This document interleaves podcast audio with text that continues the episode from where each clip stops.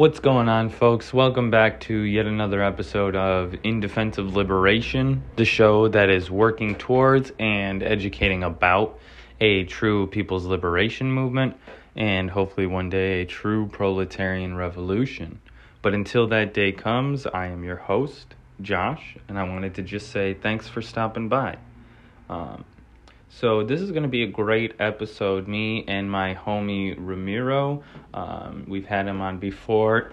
you can find him on YouTube at Ramiro Sebastian Funes. Um, and you can also find uh, his stream at Unmasking Imperialism. Uh, so this is a great discussion about alienation in both the economic sense that Marx talked about in uh, Das Kapital, and then also its uh, psychoanalytical and kind of emotional effect on those of us today, um, especially throughout the pandemic. So I hope you enjoyed the episode. I hope that you can learn something from it, and I also hope that all of you who are going through this pandemic right now, maybe you've lost a loved one, maybe you have had to have COVID yourself, maybe you've lost your job, or maybe now that the Supreme Court just ruled that the most recent uh, eviction moratorium was unconstitutional. Uh, maybe you're about to lose a home. Um, I just want you to know that there is. Uh, you know, nothing that I wouldn't give to be able to help and be there with you. I'm incredibly overwhelmed, as I'm sure many people are, by how much suffering is happening across the world now, even here in the United States. Um, so, you know, if there's any way I can help, please reach out to me. Um, I'll try to spread around GoFundMe's, try to spread around any and all information that I can um, I, you know, I just hope that everybody is able to stay safe during this time. Um, I hope everybody has a sense of community, uh, loved ones, um, some kind of uh, sanctity that can be found because I think right now everybody really needs that. So I just wanted to say, folks, you're not alone. and even though you might be alone physically. Um, you know, I hope that that begins to change. I hope that folks are able to see their material conditions improve, start connecting with communities and organizations to help uh, those in need if you yourself aren't in need. Um, I hope that folks will donate, spread around donations, um, and just kind of use this uh, awful time as an experience to start building solidarity with all suffering people here in the United States. And I hope that people will begin to see this as uh, a clear indicator that it is entirely up to us, the working class, to improve our own lives and the lives of those um, outside of us, uh, outside of ourselves, those who society decides are not worthy, um, we need to be fighting for those folks. We need to be fighting with those folks, and we need to be fighting for an end to the system which allows for millions to go homeless, uh, billions to go without a much needed COVID vaccine, uh, billions to have to work throughout this, and billions who are without uh, any kind of safety net whatsoever. This cannot be allowed. We need to smash capitalism and we need to do it now. So I hope you enjoy the episode. I hope everybody's safe and we will uh, be talking to you soon. All right.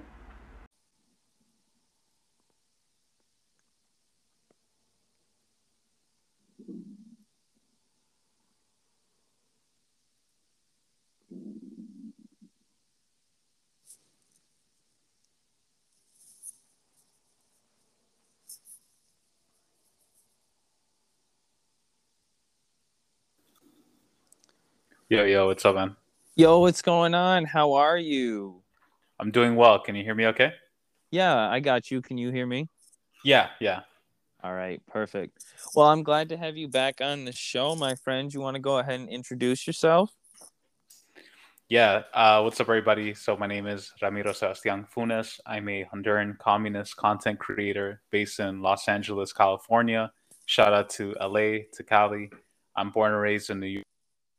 Got to LA a few years ago and have been creating content for several years. Uh, recently, a few months ago, launched the documentary Nicaragua Against Empire. I also do a regular podcast stream called Unmasking Imperialism that you can also check out on my channel.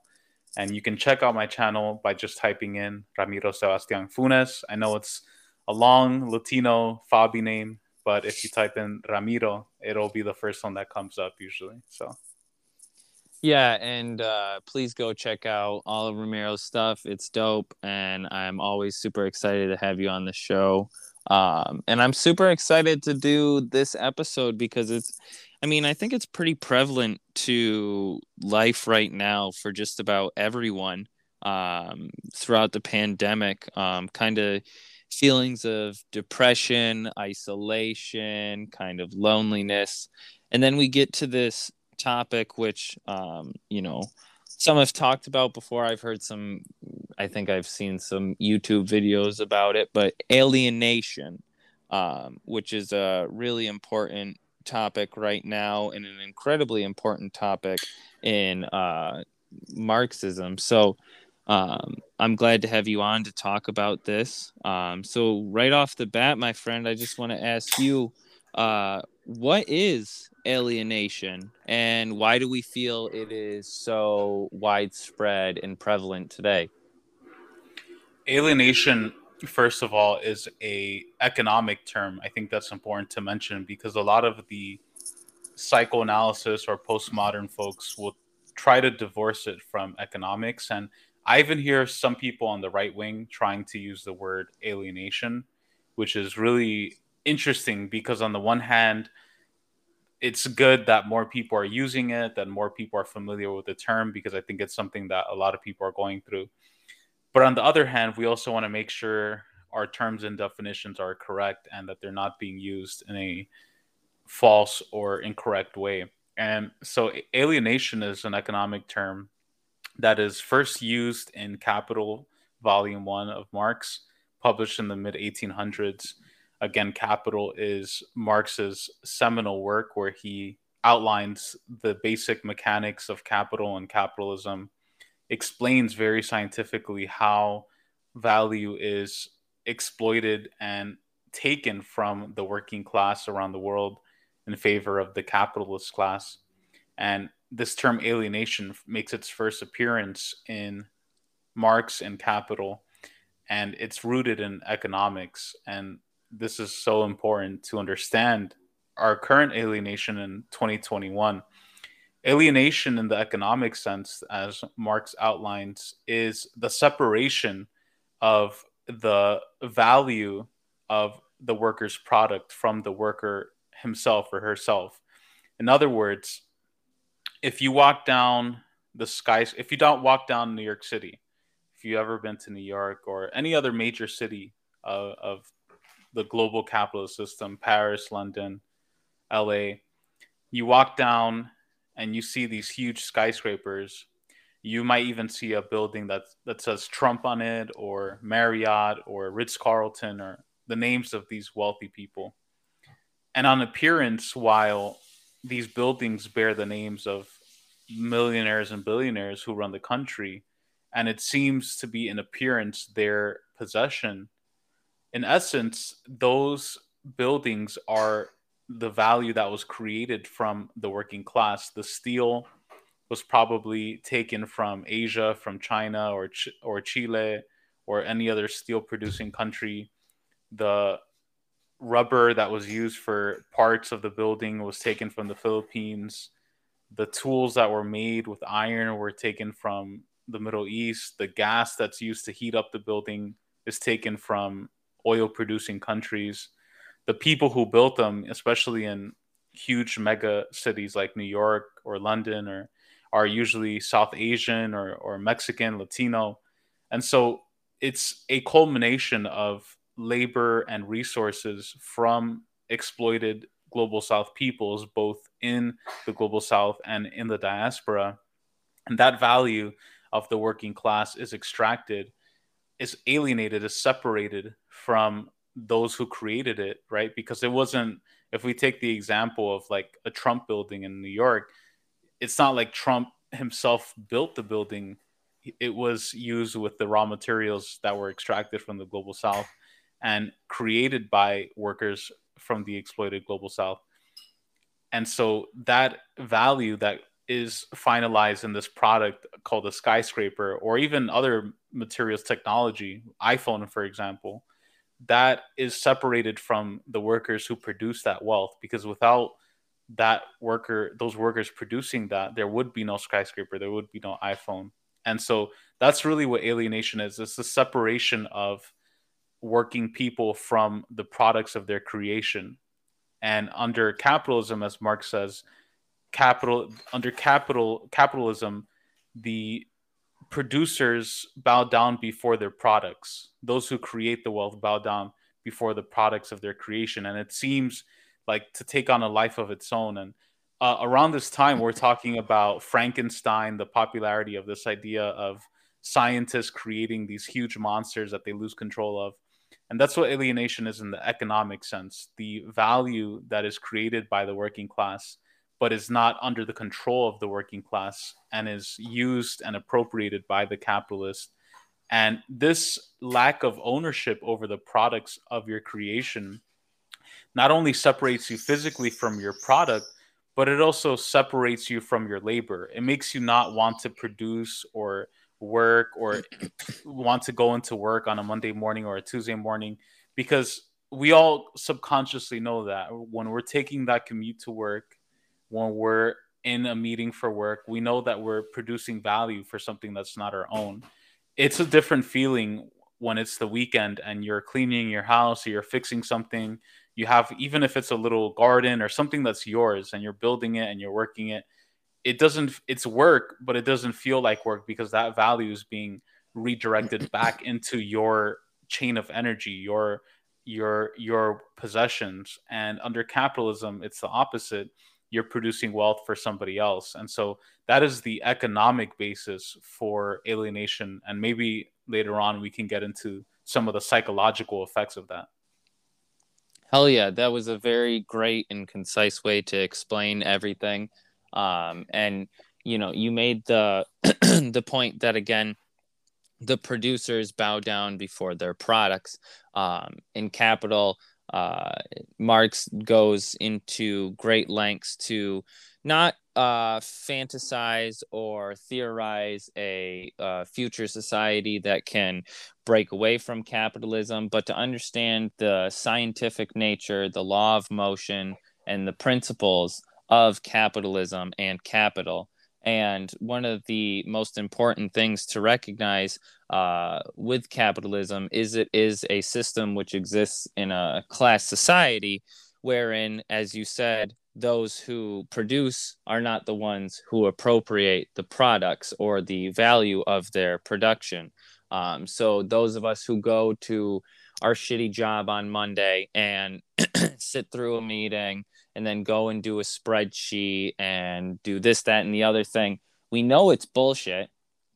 We know it's not important and we know that it isn't benefiting us as much as we are benefiting the people that we work for. That's why oftentimes we you know kind of slack off. We don't really want to go. We call in is because at the end of the day we are working for someone else. Our labor is being purchased just like any technology, just like any um, tool that can be used to produce a good our labor force is being purchased and used for the benefit of another class. And therefore, as a whole, the working class is uh, without uh, the products of its own labor. They are without the value of their production.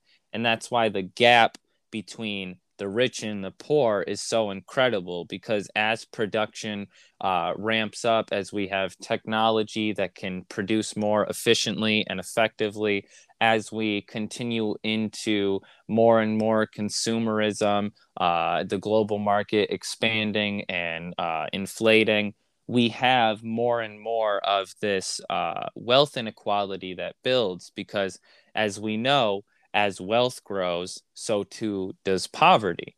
Um, so, would you like to? I, I'm kind of going to spitball off to the script a little bit here, but would you like to talk a little bit about uh, why it is that as uh, more wealth is produced, so too more poverty is produced? The reason that wealth and poverty go hand in hand under capitalism is because of the fundamental interactions of capital that take place on a day-to-day basis that create a negative spiral downward exploitative system. So what do I mean by that? So in Capital, Marx talks about chains or specters of transactions. So if you ever read Capital, you'll see the letters CMC or MCM written in the book. And C stands for commodity, and money and M stands for money. And these are the interactions that guide everything. Think about it. You wake up in the morning to go to work, you go to your local bodega or your local coffee or Starbucks place, you have you're in possession of money, right? You're in possession of of this value, this money, and you're exchanging it for a commodity, which is the coffee and in exchange the starbucks or the bodega or whatever it is that you're buying coffee from gets the money and they're relinquishing their commodity. Now when we go into the workplace there's the opposite relationship. Once we get to work sometimes late right? We are working we ourselves as humans are the commodity. We're we're the ones that bring the value we're the the the items of value and, and it's sick to even say it like that because capitalism views us that way and as a commodity but our labor is a commodity because we work x amount of hours we perform x amount of functions. And in exchange for that commodity we're being given money or m. And so these are the the day-to-day ways of understanding interactions under capitalism. It's either m it's either m to c money to commodity or C to M, commodity for money. And the reason that wealth and poverty are baked into capitalism is because in each of those single transactions, there is a level of exploitation. There's a hidden level of exploitation called surplus value. And it's baked into every single transaction that happens every second of every day of every year by the time I finished the sentence, there would have already been millions of people around the world whose labor has been exploited in in the time that that we're talking now. And the reason for that is because every single financial transaction under capitalism is not done on an equal basis. And I think this is what most people on the right fail to understand is that every trend there's no such thing as free trade. There's no such thing as an equal to equal interaction under capitalism because when you're buying a commodity with money the capitalists view it as and this is what marx is, explains in capital that the the the line of exploitation goes mcm money to commodity to money. So what does that mean? You have a certain amount of money right? You have wages that you're going to pay somebody to create a commodity, or you're going to buy them their labor as a commodity to produce a commodity to then sell that and then get more money, right? So as as a workers, as part of the working class,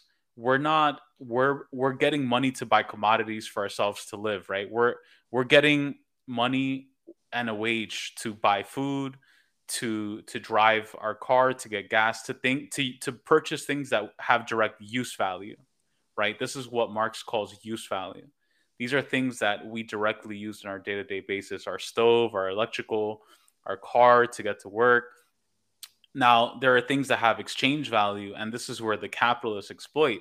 They buy something like a house to then resell it at a higher price and make a profit.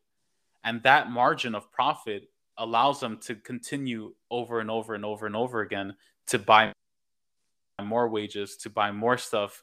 And that endless cycle of accumulation is what creates more and more surplus value. That creates a division between capital and labor that is so essential to understanding because under capitalism it's not labor for labor. We're not it's it's not like mutual aid. It's not like bartering exchanges are done with the intention of making a profit for example fruit of the loom or Hanes doesn't go to mexico or haiti or Bolivia to start a factory and create shirts and a textile factory just to break even. They go there to make a profit because they know they can pay the workers a cheaper wage. They know that they can pay cheaper supplies, have less labor regulations, and they make a higher and higher surplus value profit. And this is surplus value. This is the hidden secret of capitalism this is baked in. So that's why a lot of people on the right, in terms of economics, especially the libertarians, I mean, they fa- they completely fail to understand this. Is that it's impossible for everyone to be a billionaire. That's logistically impossible. Just as you can't have hot without cold, you can't have rich without poor, because they're two dialectical opposites in one totality. It's like a magnet, right? You you can't have a north pole without a south pole and this is this is baked into the capitalist system and as more interactions happen you know i gave you the example of the mccm relationship money commodity commodity to money those interactions and each of those interactions there is a level of exploitation and those acts of exploitation are happening every second of every day and multiplying over more and more and more. And marx uses a term called metabolism. The metabolism of capitalism is speeding up. As capitalism gets bigger and expands and markets you have iphones all over the world mcdonald's burger king you have capital speeding up speeding up more exploitation more huge amounts of wealth and more poverty around the world and this is the the metabolism of capitalism leading to expanded wealth and expanded exploitation. Even in the COVID 19 pandemic, we've seen this for ourselves within the last year and a half that there are more, there are a handful of billionaires that have multiplied their wealth by tenfold, elevenfold. And there are also more unemployed people, people in the real retail sector, people in the so called unskilled labor sector.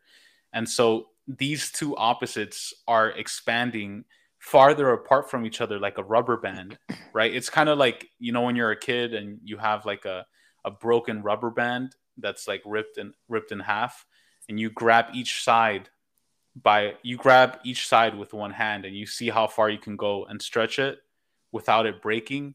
So we're doing that. Capitalism has been doing that for the past 100 years and we're almost at that point where it's about to snap and hit us in the face. So that's really the the mechanics of of capitalism and why the rich keep getting richer and the poor keep getting poorer. And i think right there you show very you know importantly that in this situation uh the exploitation and the uh kind of appropriation of the value from the working class that stretching that is causing more and more poverty for the working class when that rubber band snaps it's not going to snap and hit the ruling class in the face. It's going to snap and hit the working class in the face because as we see every time there is a and I was even writing about this today. You have so many different terms for it, but you got a bust, panic, a crisis, a recession, a depression, but it all means the same thing. And Engels and Marx talked about this 150 years ago when they were saying that every five to 10 years, capitalism has a natural tendency to collapse. It overproduces, and eventually it gets to a point where the products it has created cannot be bought for a profit and therefore they have put out more money that they're taking back in and in that moment production stops jobs get uh, uh, sent out of the country. People get fired. Um, and because of the scale, excuse me, because of the scale that capitalism has taken, and because of its capture of the state power, you now also have um, as things like uh, the 2008 crisis, you have huge bailouts for corporations coming out of the taxpayers' dollars. So you have social services getting cut, you have government spending being directed towards military contracts and bailouts for banks. then you do going towards things like assistance programs for uh, single mothers like WIC or uh, any kind of state programs that help, you know, uh, battered women, transgender folks, and, and people suffering that kind of trauma. These are all things that we could have that other states, you know, use as a tool to tamper down the working class's anger. But here in the United States, it's kind of when you start paying attention, it's capitalism in its barest face. Um, just doing its best to try to act like it's not exposed. Um, I wanted to read just real quick an excerpt from Michael Parenti's The Face of Imperialism. Um, he's citing, uh, I can't remember the guy's name. He's citing a guy by the name of Elich, E L I C H. He says, In Bangladesh, workers sew garments for Disney and Walmart, earning the princely sum of 11 to 20 cents per hours. The pay is so abysmal that four workers must share a single shack, and one outpost and water pump serves 60 people. Meals consist of nothing but rice, only occasionally flavored with a small amount of beans or potatoes. To manage even such a meager diet as this, workers must borrow money each week. The work week is 14 hours a day, seven days a week. If a worker is caught talking in the factory, he is fined a day's wage. Quote, It is a bleak life. We have no hope, confessed one worker. Another complained, quote, We have no life. We can't afford to marry. We have no wife, no social life. We live just to work. Um, this is, again, that was Disney and Walmart uh, who are causing that exploitation. We here in the United States both get to uh, pretend as if we are a part of the ruling class by sharing in some of the uh, crumbs that trickle down, such as our iPhone or uh, you know, going on vacation or uh, consumerism of any sort, like going to big shopping malls and spending a bunch of money. All of that, all of the privileges that we have here in the imperial core are predicated on the oppression and exploitation of the rest of the world. And the more privileges we expect to have in the imperial core, the more intense and the more uh, uh, spread out the exploitation is, the more people that are going to be exploited and the more intense uh, they are going to be exploited. Um, and I just think that when we hear folks who are not anti capitalist speak about capitalism, there's such an immense ignorance that is there. And their own understanding of their own exploitation is just bleakly uh, absent. And so I think what is really incredible is capital's ability to reorganize and reconcentrate itself. And you mentioned how during the pandemic, uh, a bunch of billionaires have made off with a shit ton of money. And it's because as capitalism hits certain crisis periods, we know uh, they have to, capital has to centralize, it has to concentrate wealth. So you have huge mergers between corporations. You have uh, stocks that are sold off to individuals who have the money to buy them. Um, and you have all kinds of things like uh, there's a bunch of, uh, I, I don't think it's banks, but there's a bunch of corporations that are going around buying up all the vacant houses in the United States. Um, and by doing this, they are bringing incredible amounts of wealth to very, very few amounts of people. And this is another point of capitalism that's incredibly important to understand. As the wealthier get, as the wealthy get wealthier, they become fewer and fewer and begin swallowing up one another. And as they do that, they send more and more people down into the working class and into the opposite side of the scale between the owning class and the working class. Um, and we are getting to a point today where there are so many people who have to suffer some form of kind of I don't I don't really know how to put it, but they have to live a life that we shouldn't. They have to work a shit ton of hours. They have to live in shitty apartments. They have to basically live their life through social media because they can't afford to go out and do anything with their friends. Um, they have to kind of avoid spending money, so they end up living, you know, some depressing uh, lives. And a lot of this, you know, is getting to a point where the contradictions between the life we're told we're supposed to be able to live and the life many of us live uh, I feel became incredibly heightened during the pandemic. And I think that more people than before the pandemic um, seem to have, at least at a bare minimum, a mindset that capitalism is at least not quote unquote good.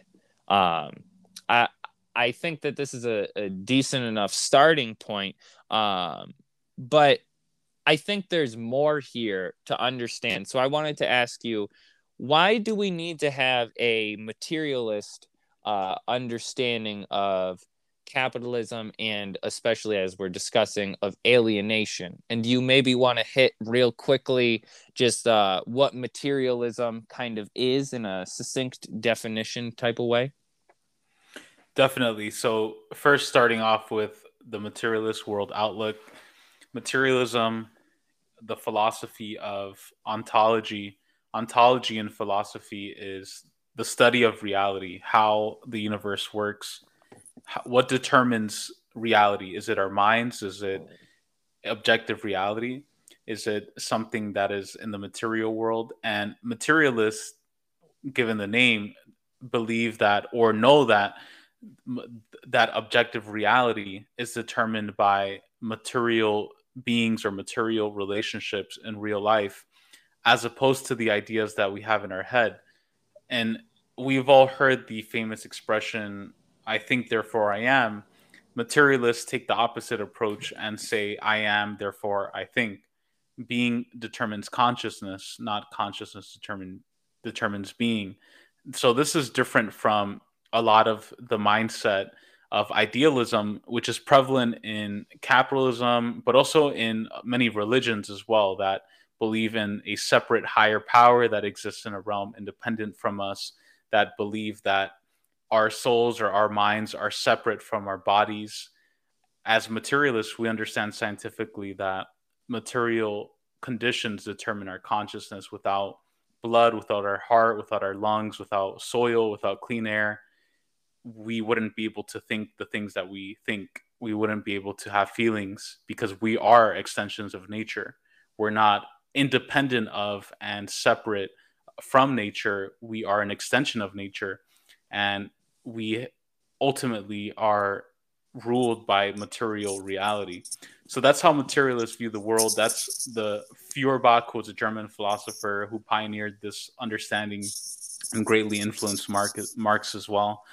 And this is important because, again, going back to what we were talking about, alienation is becoming a more popular term. And I think COVID 19, like you said as well, really made this aware to people around the world. It was a moment, and it still is to a certain degree, where everybody was forced to stay inside, everybody was forced to be isolated, to be separate, to be separated but people who work low wage jobs, undocumented immigrants, the most oppressed of the oppressed, who are relegated to some of the harshest occupations in the world, already experience that isolation. A lot of the, the isolation that most people feel today was already felt by immigrants, by the poorest of the poor, who do nothing but work two or three jobs a day, interact with nobody. Maybe they clean. I remember living in New York and going to NYU. I remember seeing and talking with this one lady who was a janitor, and she would just clean buildings at like the middle of the night, two, three in the morning, right? She would just clean buildings. Nobody else. It would just be her and and and her mop and her cleaning supplies. Imagine how alienating that is, not being able to talk to anybody, not having a workplace culture, not being and and it's mind you in the middle of the night, so it's not even like you're on a regular sleep schedule. That has a horrible psychological impact. That literally fucks with your head. That does not make you a sane human being, and no human being should have to live under that. It's the same thing if you work in retail, you know, if you work in certain different jobs where your capa- your full potentials as a human being are not developed or unleashed. Instead, you're forced to do the same repetitive task over and over and over and over and over and over again, not developing you as a human, but just performing a small task to produce capital and surplus value for somebody who has no even fami- familiarity with the work that you do. And this is the materialist understanding of alienation because it is rooted in economics, it is rooted in the system that's in place now of capitalism that promotes individualism, that promotes profit, that worships profit at the end of the day. Because I think that one of the best ways to really think about it is people over profit, right? Because under capitalism, profit is over people. We human lives accommodate profit. People's Uh, if we lived in a socialist society, every human being would be the measure of success in terms of literacy rates, healthcare, access to housing, how good people live, right? Buen vivir, as they say in some countries, especially in Latin America. That is the measure, the true GDP or the true wealth of a nation.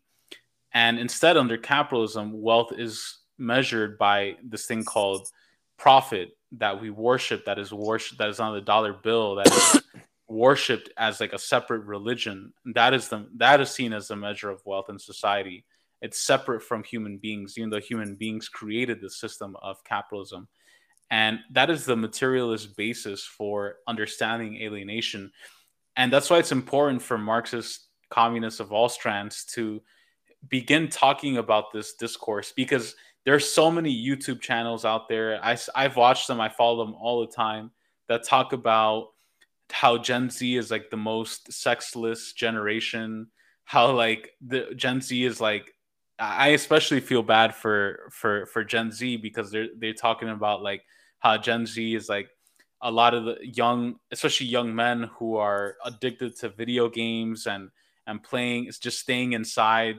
And even think about it, like I, you know, I was born 1991, so I'm millennial, and my generation, we grew up playing in the street. Like I grew up hanging out with my friends outside on the block I grew up with the generation that when cars would pass, we'd, we yell car, and then we'd come back, we'd play, even if it was like a can, we'd play soccer with that.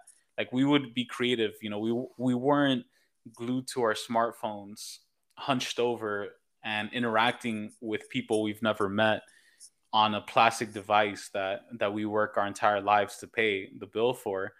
And this is again not to blame the individual people, but this is to blame the system of capitalism that has created alienation, has created this because people don't even know how to interact with each other anymore. People are separated and isolated. People don't hang out anymore. Like I, it's I was just talking about this with my girlfriend yesterday that I can't name a single person that I know who hasn't said, "Hey, I'm like feeling lonely. I'm feeling depressed. This pandemic or quarantine." has me feeling alone. And I think a lot of people feel that way. A lot of people feel alone. A lot of people feel isolated. And the irony, the contradiction, right, using Marxist terms, is that we're more connected than ever. I can hit I can hit you up now through IG, through WhatsApp, through Facebook, through Twitter, through so many ways. Yet the irony is that because of the state of the economy, because of crises that are that are created under capitalism we won't have the same meaningful interaction because of that separation because i can't i can't fly out to new york right now and chill with you because I have to go to work tomorrow. You know, I have I have Boo. you know, I have bills to pay, so I can't, you know, and, and that and that's those are the th- I know people who like even kids I went to school with whose parents weren't even able to go to their graduation because they had to work. They were undocumented or if they even missed one day of work, they weren't able to keep their job. So cap alienation is a product of capitalism and that's why it's important for Marxists to take this opportunity as everyone talks about COVID-19 and the rise of like incelibacy, the rise of like the quote unquote incelibacy, the rise of like video game addiction, porn addiction, the TikTok, you know, all this stuff, right? As as these this conversation is happening worldwide, we have to come out there with our analysis and say this is rooted in the economic system we have and we have to change our economic system in a way that we're producing value we we receive all the value of the of of our work of our labor. Imagine if under a socialist system now we get paid or we are able to sustain ourselves by having a little plot of land that we grow crops on and grow and take care of. And and we share part of that with people who need food and this is what they're doing in other countries. I saw this firsthand in nicaragua. They're, they're doing this in, in venezuela and cuba. And socialism can provide that outlet for a way out for a way out for community for social interaction purpose. And that's why so many people online especially young men are moving to the right because the right is unfortunately capitalizing on this and saying that these white supremacist militias or whatever proud boys or whatever it is they provide that sense of community in real life that nobody else is offering. And so i think it's just something to keep in mind. And that's something i've been trying to do as well. Like i got off of ig and i'm only on facebook in true boomer fashion. I'm not on tw- twitter ig or tiktok. But i i'm trying to do more stuff in real life organize in real life and just have more in in-person interactions because i think that is so important to combating alienation but ultimately it comes down to changing the overthrowing the capitalist system Hell yeah. Um and to your point also about um like folks having to miss out on things like graduations and shit like that to work. Um I think that most of us have to deal with that to some extent because like if we lived in a system where labor was for necessity where human needs like food, shelter, healthcare, things like that were just a guaranteed uh, right as a human being. And you labor now instead of just to make a shit ton of money for some asshole, you labor because either A, something needs to be done in your community, like some kind of project or something like that that people participate in, or B, you're short on cash and you need to go and make a little bit of money. Now, that's not to say that under a socialist system, we're all just going to be dicking around, walking around in these pretty parks and everything, and just having the time of our life. If we look at uh, Cuba, if we look at Nicaragua, if we look at Burkina Faso, if we look at China, if we look at the Philippines and all these different countries that are trying in different forms to self determine, to build a socialist society, you recognize that in fact, more now than ever, everyone's hands need to be on deck. Places that start building a socialist society, they work towards what is called full employment. And that is something that capitalism could never have because as long as we have the um, the mainstay uh, idle army of unemployed people, it holds down things like minimum wage. Because if there's on average 30 to 50 million Americans who go without a job every single year, then keeping the federal minimum wage at 725 is no problem because as soon as people go on strikes, as soon as people join unions, as soon as people try to organize around a higher wage, there's opportunities to fire them and bring in scabs of some sort or just simply people who you know not scabs even necessarily but just people who need money and aren't making any. And so this is one way that the working class is used against one another to further alienation. Um and and this causes and sows huge divisions you know kind of like you're talking about having the young white men going to the far right. It's because so much of the kind of mentality that they hold on to the perspective and the world that they want to have is the same world that has been which is a world that is built for them built for white men uh, and so when that world is being changed where black brown and indigenous people are fighting for their liberation in a world where lgbtq plus folks are pointing out uh, the incredible uh, inequality and discrimination that exists uh, in not only just the United States, but the world in general.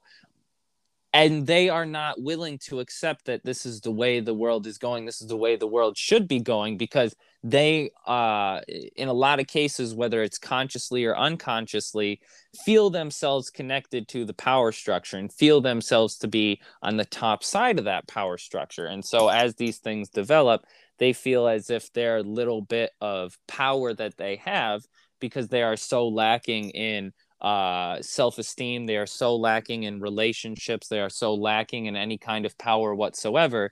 They have to have egotistical power. And so this leads to things like rampant sexism transphobia racism acts of violence. Um, this is what oftentimes leads to things like uh, school shootings or church bombings and stuff is white people white men seeing their hegemonic control within white uh, supremacist patriarchal societies being brought to question and they're not willing to accept that. And so as the contradictions between this old society start developing to somewhat of a newer one where different ideologies are trying to wage a struggle against the uh, dominant one you see uh, fits of uh, kind of reaction to that.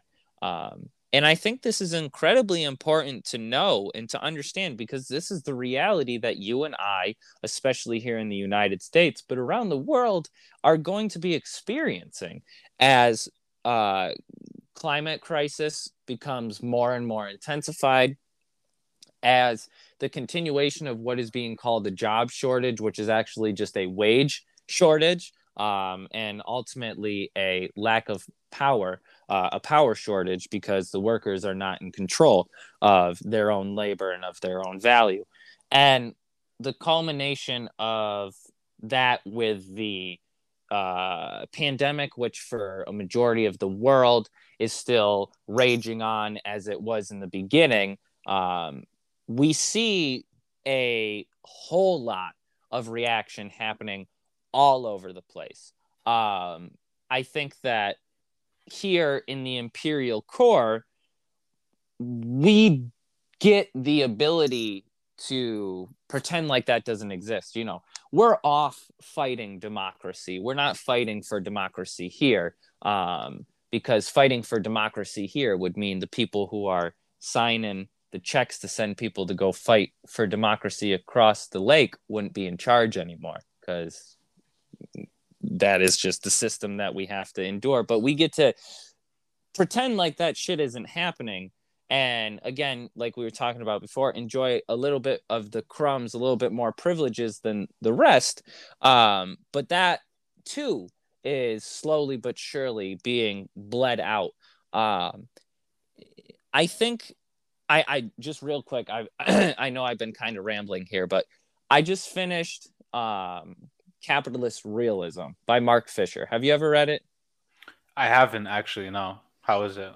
It was really good. It, for anybody who uh, is feeling isolated, is feeling depressed, anybody who just seems like who feels like there is no hope, there's nothing that can change. Um, albeit the book is kind of um, I don't want to say dark, but it, it is it, it is shaking. It is uh, uh, it, it'll bring you kind of to the central understanding of how shitty the world actually is but it's it's really cool because it gives you a clarity of understanding how this feeling of hopelessness that there can be nothing to to come that is better he uh, opens up his book by saying i think it's a slav slavoj zizek quote uh, where he says it's easier to imagine the end of the world than it is to imagine the end of capitalism and he kind mm. of expounds on that as his argument goes throughout the book about why we today have not by our own individual want but along with our own individual participation have created almost a self-fulfilling prophecy for ourselves we become more and more alienated making us more and more hopeless separating us more from one another creating more uh, division between us and the product of our labor uh, rising inequality and things like that and we look around and we just go it there's no way it can get better. Um, the book talks about also how we are living in a world that can't create anything new. Every movie that comes out is a sequel. Every album is sampling songs that came out 30 years ago and getting sued by those people so that they can make the extra buck because all of them are working at fucking Walmart now.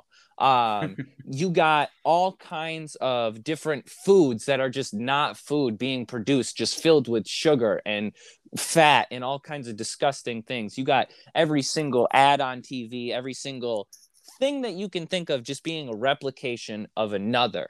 And he expounds on how this too creates that feeling of hopelessness. But then the issue becomes that all the organizations, all the struggles that are taking place in the imperial cores they are centering themselves on that trauma and creating a negative feedback loop where they say well nothing can get better so we're not going to do anything to try to make it better and therefore nothing will get better.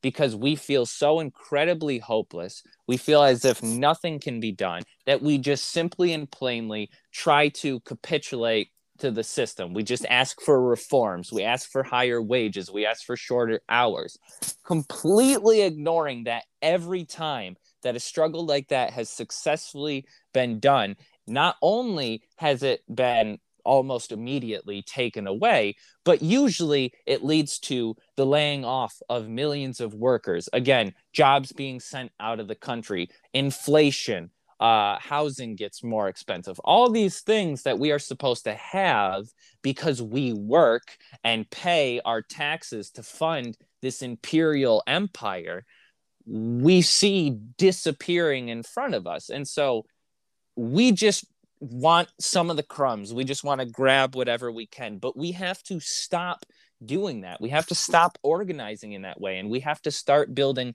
revolutionary organizations which cultivate a future, which build hope, which connect people instead of dividing them, and which ultimately says, yeah, does capitalism really suck? Definitely. Is it destroying the earth? Oh, yeah, for sure.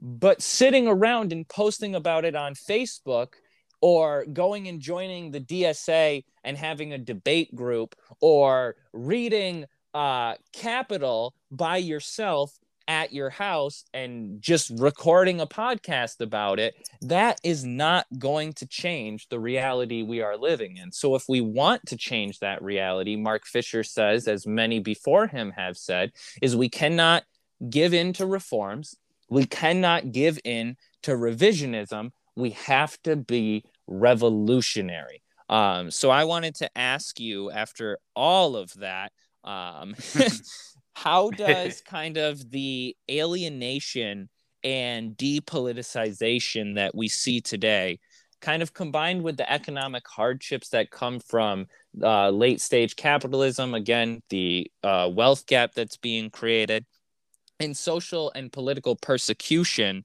leave folks open to right wing conservative chauvinistic ideas. We already kind of hit on that. But I would like to twist that also and say, how do you feel we can begin organizing around these things and trying to combat these? Yeah, that's a, a great point. This is something that has to be combated in real life. And I went through a moment where I said, okay, the internet and social media are the new forms of interaction. If you would have asked me a few years ago, I would have said that because of the trend. But I've changed my position. I, I agree, just like you. I think that things have to be done more in real life. Get off the keyboard and walk outside and work in your community and see what the issues are directly in your community. And that's more or less the approach that I've taken recently because a lot of people are cozy just doing stuff online, which is good and an important part of that. But I think it's important to do stuff in real life.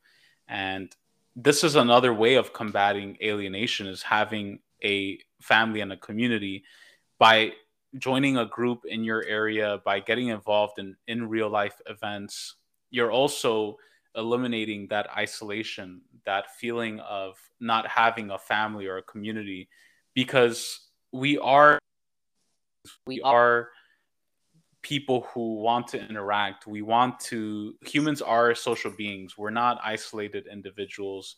We want to be part of communities. And that's why you have all of these weird subcultures that emerge online. And i find them really fascinating to be honest with you. I i'm somebody who will a lot of times on youtube will jump into random communities online and not necessarily out of complete adherence to the group but just out of like seeing like who are the people that are part of this community and why.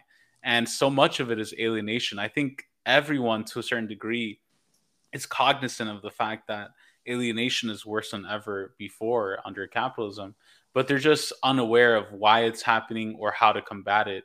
And so i think in terms of combating it one of the ways is a to definitely get involved in local community stuff stuff that's directly impacting you and people around you as well as internationally uh, any causes that are near and dear to you of people around the world who are fighting against imperialism. And by doing so you become part of something bigger than yourself. You are able to have a group of people or a family that can interact with that you can socialize with and using technology efficiently in that sense, not just being, don't let technology control you. Don't let social media control you and determine what you're going to watch. You determine how you're going to use social media. The, the way we're like, we've never met in person, but we've used social media and media in general efficiently to have this conversation now and to actually have productive dialogue. And being moving away from being just passive consumers of media to active producers is designed to create more in real life changes. And this is something that i think is is really important uh, but um but yeah i just wanted to to end it there. Word man. I um i think everything you said is incredibly important. I mean if we are if we are using our heads well, then we understand that there is no thing that is truly bad or truly good. So things like socialism, uh, or socialism, geez Louise, things like social media, um, and you know, kind of uh, the internet, although they have incredible uh, negative effects to uh, some extent, as in they do sometimes feed this tendency to uh, kind of separate. They do sometimes feed the uh, the kind of isolation, even though we think we're looking for community. Uh, sometimes we kind of, especially on like Facebook, you see folks just find a community that supports everything that they believe um, and helps them to kind of concretize their own uh, views and just kind of feed their own ego. That's not better and that's not good in comparison to isolation. They're you know they're both bad. Social media in this way and technology as you said should be used for organizing. It should be used to try to have important conversations. It should be used to try to connect with people. Um, and we will you know obviously technology rules the world. So we can't 100% live a life without technology and anyone who's kind of pushing that line um, is eh, boomerish but like yeah I, th- I think that also a lot of us get lost in the specters. We get lost in the distractions uh, that come up, the crumbs, and we can't be reformist. Um, many, many revolutionaries have said it that when you want to wage a struggle, and we want to wage a class struggle, meaning that we as the working class want to overthrow the ruling class and install the dictatorship of the proletariat meaning that the working class is in charge again of its own labor it is in control and appropriates its own value and is able to wield and use those things value and labor for the benefit of the many instead of the few. Um, so if we want to build something like that we have to build it correctly like a house, we have to build the foundation solidly. And if we want to get to our uh, goal, then we have to wage that struggle conclusively to its very end, to its logical conclusion. Meaning, we can't just simply ask for a Bernie Sanders presidency. We can't just simply ask for workers' cooperatives like Richard Wolff is pushing. We can't right. just simply ask for higher wages or taxes on billionaires. We have to demand, and if not receive, take a society which is built for the working class by the working class and is able to build a better tomorrow for the whole world. Um, saying that, my friend, is there anything you'd like to say before we close up? I want to say first, thank you so much for coming on. I love this conversation. I love having you on. Um, but is there anything you would like to say before you go? Uh, no, I think you said put it pretty well. I think something that came to mind as you were talking is the same way that the bourgeoisie is carrying out the great economic reset, which they're calling it. We need a socialist economic reset, a complete restructuring of the global financial system away from capitalism no more reforms, no more cosmetic changes.